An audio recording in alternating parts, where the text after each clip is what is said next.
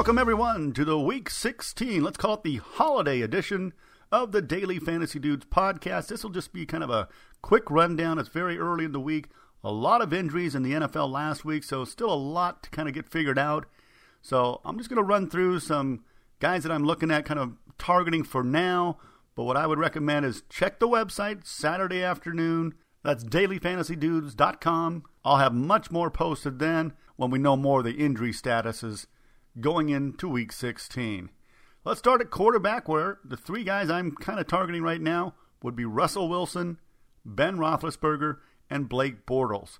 Bortles, in particular, has the great matchup playing indoors at New Orleans, where the Saints laid a giant egg on Monday night. I don't expect them to be fired up for this one either.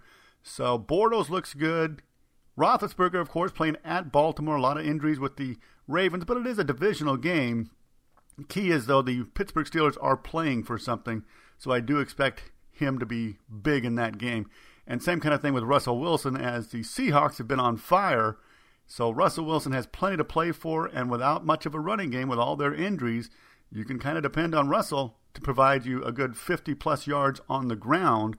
So I like that one for multiple reasons. Russell Wilson, like I say, red hot.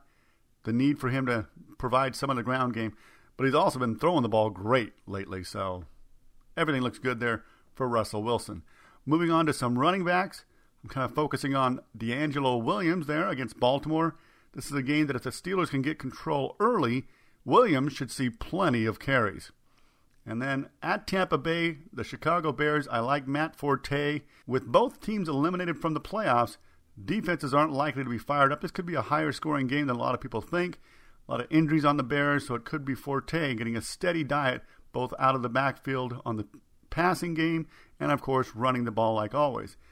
And the third one is Bilal Powell for the New York Jets. He's been playing very well of late. And the New England Patriots, I'm sure, are going to be more focused on shutting down the passing game, guys like Brandon Marshall. And I don't think they're going to be shutting down Bilal Powell coming out of the backfield. He gets a lot of passes out of the backfield, provides you a lot of short gains on the running game, but still very heavily targeted just as a guy that gets the ball thrown his way and a handful of carries.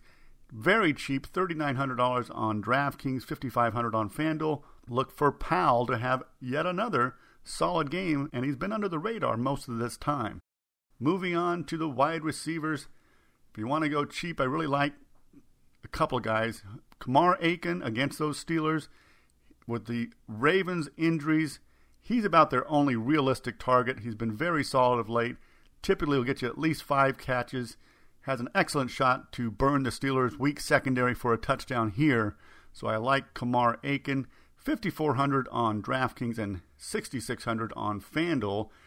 Tyler Lockett continues to deliver, and I think he'll offer you a good discount off of Doug Baldwin, who has also done a great job for Seattle.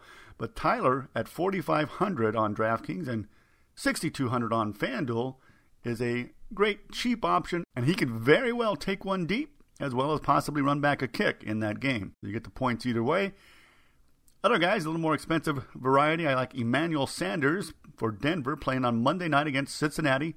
5800 on DraftKings and 7500 on FanDuel. It's a reasonable price with some definite upside and a Monday night performer, which I always like. Last week, Antonio Brown went absolutely nuts. And you know what? He keeps delivering week in and week out. No Odell this week, so Brown sits alone as I think the elite receiver in the NFL this week. Of course, the fear is that it won't be a close game, but Antonio, I mean, the guy is just on a roll, so I would have no fear of working him into a lineup. And the last guy I really like, Allen Robinson, playing at New Orleans. I think his size and his skills will make it very tough on that weak Saints secondary that has been scorched regularly. Robinson goes for kind of an upper mid range price, 7500 on DraftKings, 8400 on FanDuel. Moving on to tight end, not a whole lot of interest here. Kind of like Zach Miller playing again at Tampa Bay, where I expected to be a high scoring game. He's been very consistent, a good cheap option since Martellus Bennett went out. And finally, the defenses. I'm going to go with on the higher end. I kind of like Denver to have a bounce back game after losing at Pittsburgh, having a terrible second half. This time to get Cincinnati at home, 3,400 on DraftKings. FanDuel has them at 5,200. Good opportunity there. But really, I'll probably be more on the Minnesota Vikings as they host the New York Giants. The Vikings with plenty to play for. The Giants with no Odell and fresh off elimination from the playoffs. So you kind of got to wonder how prepared, how ready to roll will they be with the season having officially ended with that tough loss to Carolina. And with Odell Beckham just going nuts that game and causing himself to get suspended for the Week 16 action. That's a look at the quick rundown of what I'm initially thinking. Like I say, check out the website over the course of Saturday, probably Saturday afternoon. There'll be much more detailed information about the picks for Week 16. Until then, have a great Christmas holiday, and we'll talk to you soon.